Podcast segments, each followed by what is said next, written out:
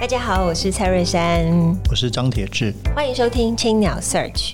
未来我们每隔两周在青鸟的脸书专业直播，每周三会更新 Podcast，提供大家线上收听。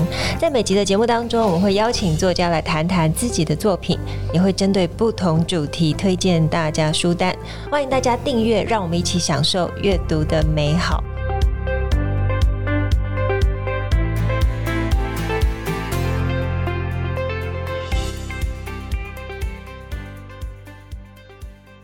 听众朋友，大家好，我是蔡瑞山，我是张铁志，欢迎收听青鸟 Search。我们很荣幸邀请到台湾千里步道协会副执行长徐明谦来跟我们谈谈千里步道系列二手作之道。让我们欢迎明谦。呃，珊珊好，铁志铁哥好。好，没有没有。其实那个我在我们 Books 杂志第二期就报道了这个手作步道的这个故事哦。嗯、那千里步道协会其实在台湾十十年。十五年，十五年。然后之前我们也访问过小野老师，从谈创办的故事。那在去年也这个协会也获得总统文化奖的，这个我想是是非常重要的一个荣誉。那其实我想对明谦来说，其实在这个领域耕作耕耘了非常多年。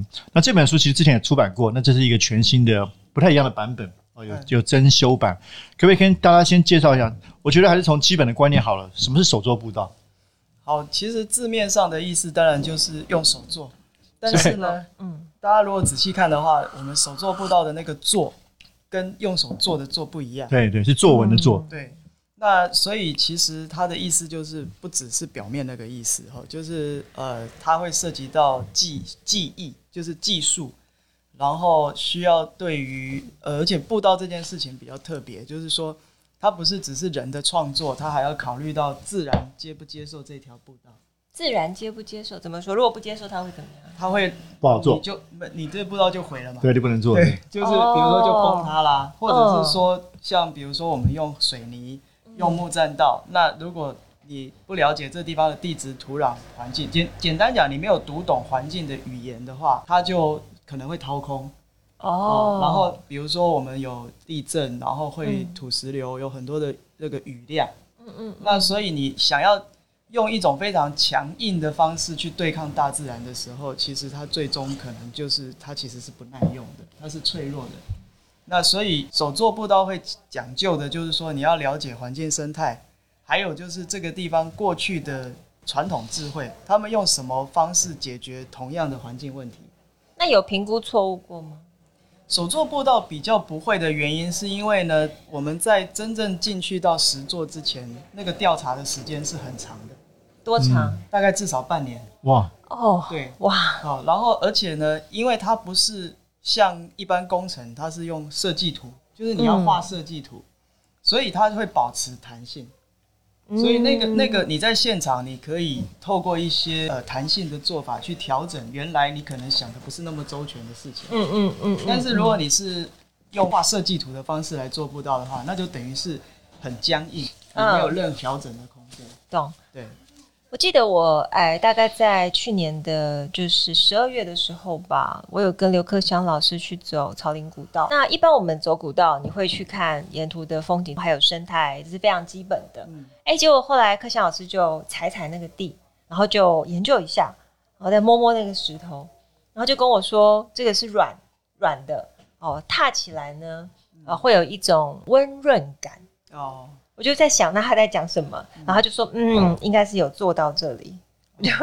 这你要帮我翻译一下吗？呃，应该说在朝林古道那边，它如果是传统的功法的话，现场的石头是一种比较软性质的砂岩。啊，砂岩，对对对，还有说砂岩。嗯。然后，那这种软性质的砂岩呢，你其实怎么去判断？哈，就是包括说，呃，踩久了以后，你会看到中间有一点凹下去。呃，它容易被塑造，嗯嗯，哦，然后所以其实它看得出来古道的痕迹，这就是他说的。那相对它的透水性来说的话，它会比较它的致密度，就是它的呃，好，总之简简单来讲，就是说它相对是比较容易长出青苔，对，所以比较容易滑，咕噜咕噜、呃。对，但是其实诶、欸，青苔会滑这件事也是一个迷思。哦，是吗？对。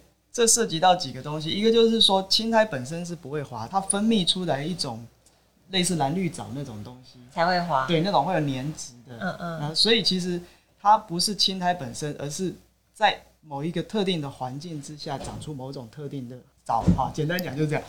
那再来就是说呢，其实走路的方法也会有差。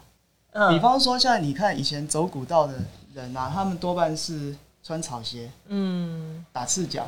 嗯，那现在的人穿的比较会强调那种什么硬质的黄金大底，嗯、那种东西其实相对来说，在这种温润的砂岩上面，它就是比较滑。还有踩踏的点，很多人不会走古道，他会走石面，可是通常石头的面不是用来踩踏的，你要踩踏的点是土壤跟石头交界的那个面。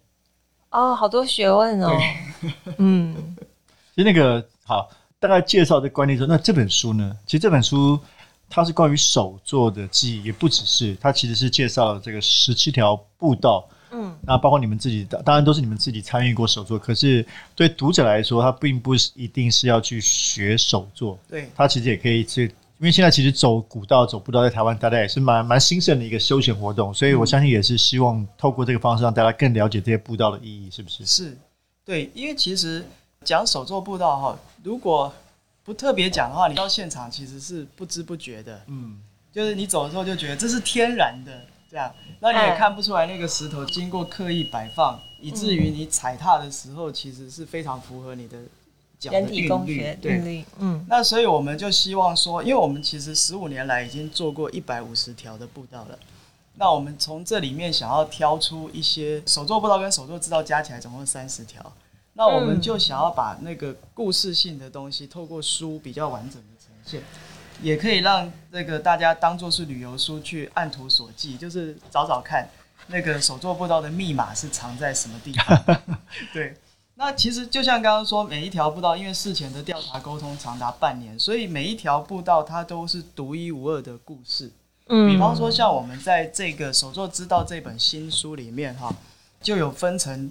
属于长距离的国家级绿道的一个段落，嗯，比如说淡蓝啊、张之细路、山海山海线国家绿道，对，透过手步道把原来是断点的路线怎么样把它修复，然后在这个过程又怎么样的去跟社区来沟通，带动了地方的经济，嗯，好，那另外就是我们也有挑了一些是原民原跟原民部落有关的，他们的寻根或者是他们旧部落的路线。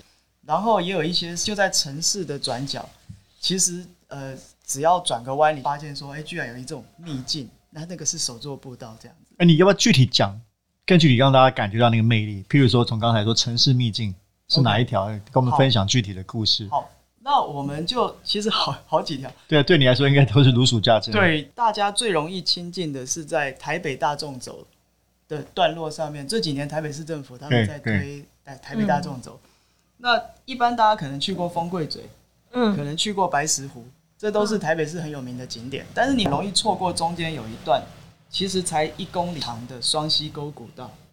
然后这条古道呢，就是风柜嘴那边人很多，可是你进到这一条双溪沟的时候，里面是很安静的，只有那个溪水的声音，然后整个呈现的感觉是非常原始、非常 jungle 那种感觉。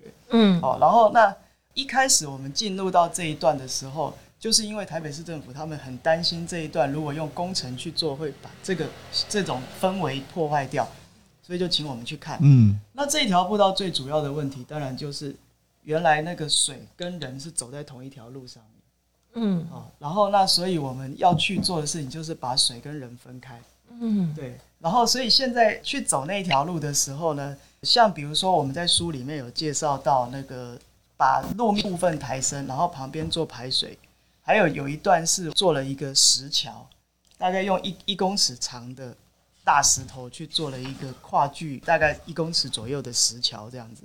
嗯，那那个就是我们透过水路的引导，然后把那个陆路分开，而且在这里面我们还发现了以前的先民做的水郡遗址、木炭窑遗址，还有一个道光年间的古墓。然后我们就发现，其实跟以前的先民，如果你开始做手做步道之后，会有一种跨时空的同行的感觉。嗯，嗯，以前的工匠他在想什么，你从他的作品，你就可以解读得出来。比方说，我们在那里有发现有一段非常完整的用大石头去做的铺面。这一段呢，是因为它的山壁一直不断的渗水，它没有办法做排水，它呢就整个把它呃用呃大石拼贴的方式去做好它的踏面，所以你在水量最大的时候去看的，水在路面上流，可是人完全可以在路上走，不会。哇，不会就是受到影响，然后路也不会被冲。但你们在走的时候，你怎么会知道那些就是先民走过的历史跟故事？应该是说你们整个团队里面本身就有一个懂历史的人、懂考古的人，或者是才有办法这样子不会错过很重要的地点。对，应该说我们团队里面有跨领域的学科专业的人。然后协助我们。其实我们从二零一三年开始建立步道学的系统。嗯，那那个步道学的系统就会找对不同的领域专业师来教我。嗯，那随着你在越来越多的不同的环境里面去做步道的时候，你能够解读到的讯息量就非常的大。嗯嗯，你大概看过去的就有点像猎人。你如果跟猎人上山的时候，他很轻易的可以告诉你。这个痕迹是什么意思？是对，所以我们其实，在跟原民呃一起去做古道调查的时候，也会从他们身上学习。嗯嗯。好，那所以当你看到够多的东西以后，你在不同的环境再去辨识到这样的痕迹的时候，那就是一个信号，你就会知道那是什么。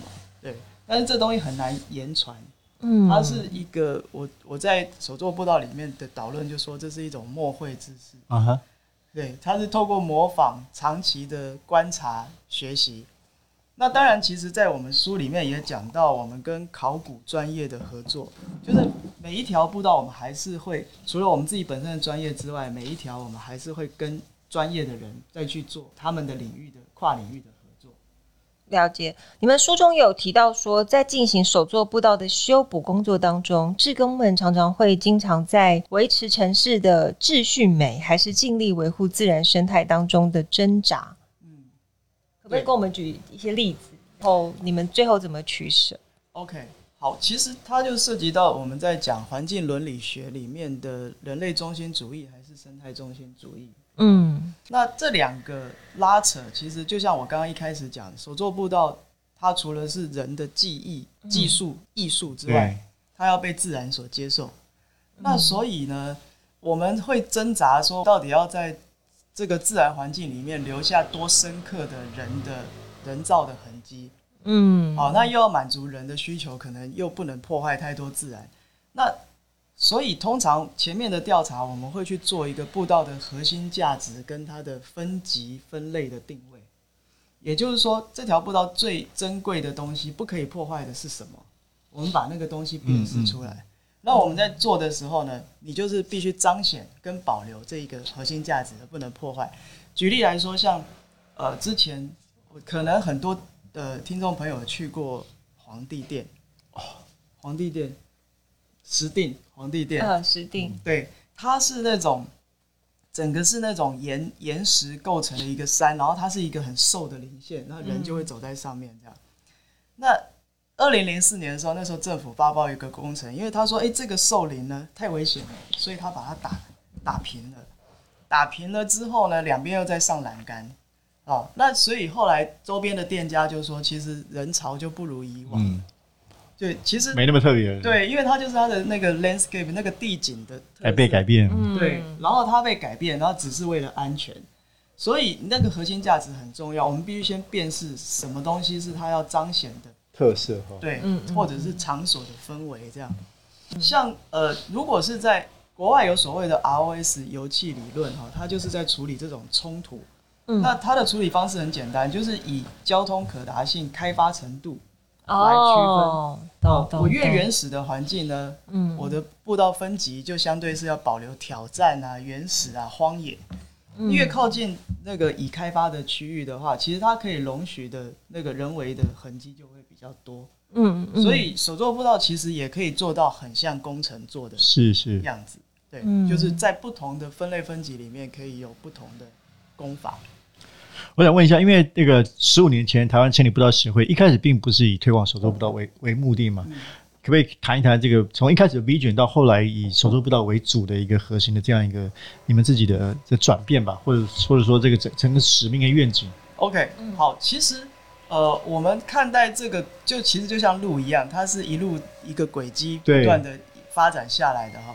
那呃，我们千里步道基本上，我们现在回过头去把它分成四个阶段。嗯，好，第一个阶段就是环岛步道的串联阶段。环岛步道。对，然后那那个时候大致上就是鼓励一种呃慢行的价值，然后美丽风光保留的价值。对，透过慢行促进地方经济。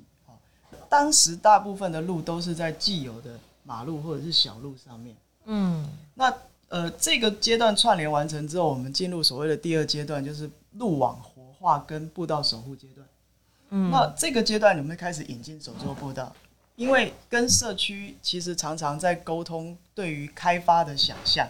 像我们在呃第一阶段的时候遇到了，我们把阿朗伊古道纳进了我们的环岛路线，那很快就遇到了。台二十六线公路开发的冲突，嗯嗯，嗯，那那所以我们为了要跟社区去对话說，说其实有的时候你保留古道，呃，让这个大家来这里是必须要住一天，对当地社区是会有观光价值的，嗯，好，那所以呃，我们就用手作步道工作假期去介入，嗯，那所以这个路网活化跟守护手作步道就变成一个很重要的媒介跟工具，跟社区去沟通。但是很快我们就发现说，这样子到处都是烽火，到处都是破坏，我们其实有点疲于奔命，所以我们开始推动，主动的去推动国家级绿道，就是刚刚说的淡蓝、张之西路、山海圳。好，我们推动的时候就跟地方政府讲说，做这条路要用手做步道的方式，等于说我们原来手做步道是用来，呃，处理就是抗争，然后解决问题的替代方式。现在我们走到更前面，就是我们在要做这件事情之前，我们就跟他说，做这件事情要用这个方法，所以政府接受了，那所以这个我们就可以比较省力的去推动这个概念。所以手作步道在不同的阶段，其实四个阶段都有扮演它的角色，只是它的重要性啊没有那么的前面可能没有那么的突出，后面慢慢变得很重要，因为这是跟社区跟大众沟通的一个很好的工具。对哇，我觉得这真的是一个蛮大的工程。那中间你有没有经历，就是一个，比方说跟当地居民一起在，呃，就像你刚刚说的，你们去那边，呃，就想要带给他们观光，有没有一些感人的小故事可以跟大家分享？好，呃，其实像阿朗伊的案例哈，在在我们手作步道这本书里面有介绍这个故事，嗯、我觉得就蛮好的哦，就是他其实。一开始我们进去的时候，跟社区是因为环保团体跟当地人的冲突感是存在的哈。嗯。但是我们开始说，我们来修复阿朗伊古道这个共同的标的这件事情，它就带动了社区对于他们自己历史，就是他的祖先以前就是从这里沿着这个海岸走到台东去的。嗯。然后那办工作假期的时候，更加的让他们惊艳，就是说，呃，他们本来觉得。游客应该是搭游览车从大马路来的，可是他们后来发现说，参加工作假期的志工呢是三天两夜，然后愿意付这个三四千块的经费，嗯来做工。对，他们觉得说，哎，好感动，生态旅游原来是一种比较有附加价值，而且它吸引到的人群跟他们想象中的游览车客群不太一样。懂。然后，而且他们愿意在那种。高度曝晒的环境做那种你给当地原住民钱他都不想做的事，而他是自己是付费的哦。然后他们就开始慢慢去开始转化这个概念。那其中还有一个我觉得很重要的小故事，就是说当时因为阿朗伊突然变成热潮，周边的民宿都订满了，自工没地方住，所以我们就跟当地的社区发展协会讨论说，那我们要不要调查一下有没有老人家一个人住一个透天的？他有空房啊，他提供给自工住啊，嗯嗯，那可是老人家又没有能力去清洗被单啊、床的枕头套，所以那社区就组成一个年轻人的工作队去做这件事，好感人哦。对，然后结果，哎，志工去住他们民家之后呢，就突然发现说，哎，这些老人家多了一些临时的孙子，在办工作假期的时候，这些老人家开始期待志工回家。哦哦哦哦，懂懂懂，回家以后开始跟他聊天，对，因为其实他们一个人住一个透天，其实是很很寂寞的。就是小孩年轻人只有在年节的假日会回来，嗯，啊，然后所以那种自工跟当地社区的关系，就慢慢的，我觉得让当地的人的态度开始有一些转变，对，然后那当然搭配着后来屏东县政府的非常重要，就是那个呃自然地景保留区的划设，嗯、然后限制人数，嗯，然后一定要雇佣当地的导览解说员。嗯，然后导览解说员每一年回训的时候，他们很重要的事情就是去修步道。嗯嗯嗯，所以就把那个呃我的就业跟保护好我身材的工具，就是这个环境。嗯，这两件事情就正向的结合起来。了解，真的非常感人。那最后我想我再问一下，就是你们也这几年一直在推动荣誉布道师，嗯哦，可不可以跟大家介绍一下？OK。好，其实呃，刚刚说到我们有布道学系统，对，好，那布道学系统最终是要培训出布道师的人才体系，是。但是荣誉布道师是我们独立设置的，就是不是经过我们培是当地的某呃，他可能中年在某一个地方非常的了解这个地方的环境知识，然后传统功法这些耆老，我们把它找出来。那呃，从二零一八年办第一届到今年呢，是第三届。那这里面就有鲁凯、布农、排湾啊，还有客家啊，这各族群的传统智慧。那呃，当时我们把这个，就是我们发现说，这些七八十岁、九十岁的老人家，他们其实一辈子做做好一件事情的这个功法太厉害，没错，但是都没有被重视，甚至当地的社区可能会觉得说，我引进水泥现代文明的方式来做步道会更好。那所以，我们为了抢救这样的一个技术，而且希望社区能够传承，所以用这种鼓励的方式去表扬他们，然后找了上落白，就是那个法国的纪录片导演哈，去拍摄这些故事。嗯，那所以呃，但我记得第一届我们办荣誉布道师，我们是千里布道是自己呃募资来给他们奖金，然后把拍纪录片，还有让邀请他们全家人一起到台北来领奖。嗯，那他们的家人呢，就印象非常深刻，因为他们看自己爸爸做一辈子这种，呃，嗯、我们说黑手或者是说这种劳动的工作，你看他手都已经变形了，变形成为他身体的一部分的工具哈。那呃，他们都没有被被被肯定过，那但是到台上被大家这样子肯定，各界的首长来肯定的时候，他们家人就非常的骄傲，就觉得说哦，原来这个东西是很珍贵的。那所以，我们后来那个荣誉布道师都会常常跟我们说，叫我们去他家，他要他种的菜要给我们什么什么，就是他们觉得，然后地方上的媒体一直去拜访他们，嗯，然后开始社区就会觉得说啊，原来我们有国宝，像我上次去卢凯族的那个，他们头目就跟我们说，哎，我们有国宝哦，然后我还愣了一下，他就说就是那个荣誉布道师啊，哦，所以其实我们当时其实自己办有一个背景，就我们本来是找了。文化部希望文资法来保护这些人间国宝，我们找了原民会，希望他们来做这件事。结果政府部门都觉得说古道不是一个文化资产，哦，就是他们不认为这是一个具有文化资产保存法上的那个定位的文化资产，因此无法保存这个特殊的技术。所以后来我们就自己来做。那自己来做之后，我觉得其实发挥的效果是更大的。嗯嗯嗯。哇，你讲的那个国宝就是杜忠勇。对对对，卢凯族的是所以这边一共有六位。对，在书里面介绍了六位。哦、哇，真的是很棒，看他们的故事都觉得很动人。尤其他们就是，比方说现在石头用机器打整齐好看，但是用手做的价值就不一样，嗯，动人。嗯、好啊，那鼓励大家来读这本书《手作知道，手作步道》，让大家理解一下我们台湾很重要的。啊，通往自然的路就是通往人心的路。那我们请明谦来给我们推荐一本书给青鸟 Search 的听众朋友。好，呃，对，因为其实我最近我在看的一本书是 这一本《做满的笔记》。呃，哦，对对，这个不要忽略，就是《On Trail》这个路行迹的探索哈。呃，这本书它是呃罗伯特摩尔他写的，他是去走完阿帕拉契之后呢。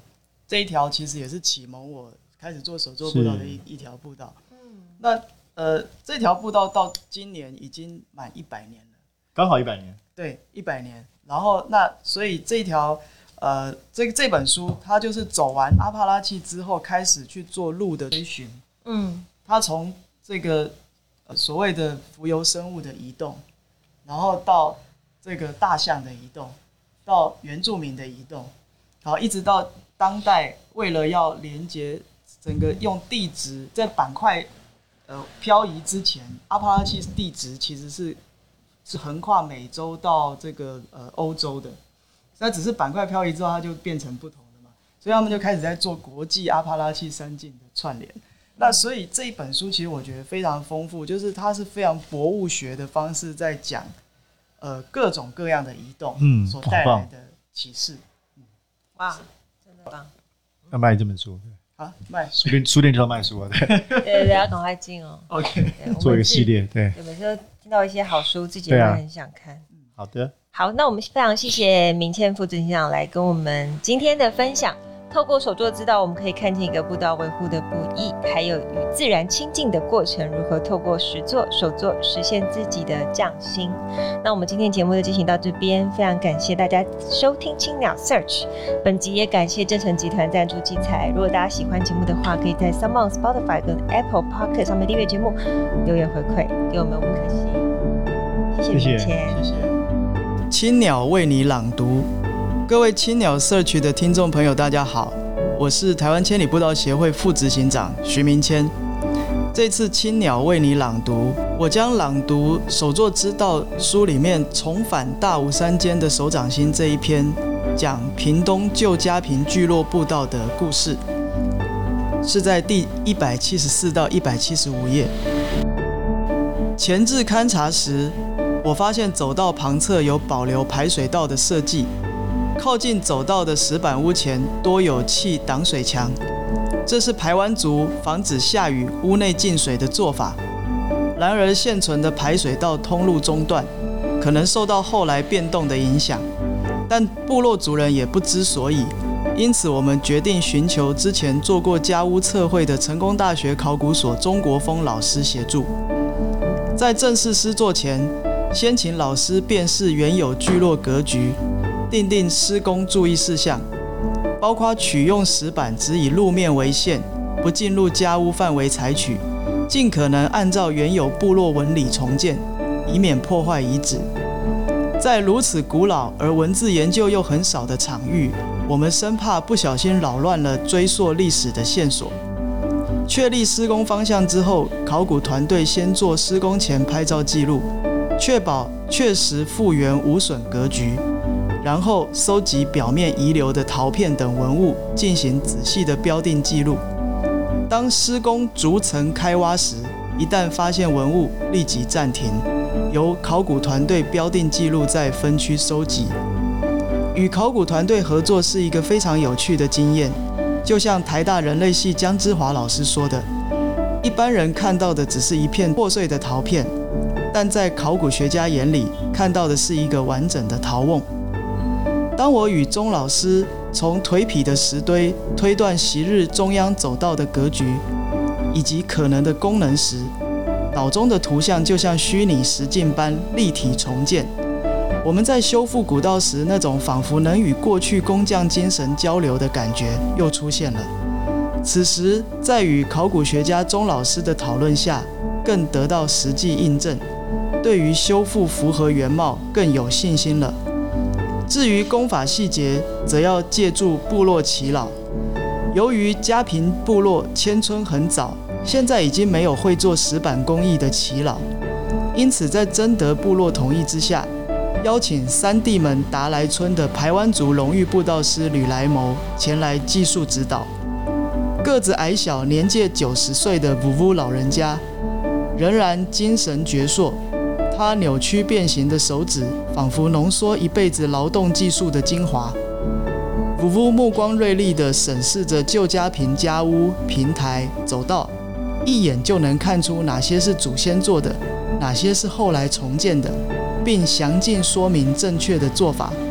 拿出传统的工具，动手示范砌石的要诀。来自泰武、来义乡邻近部落的族人们。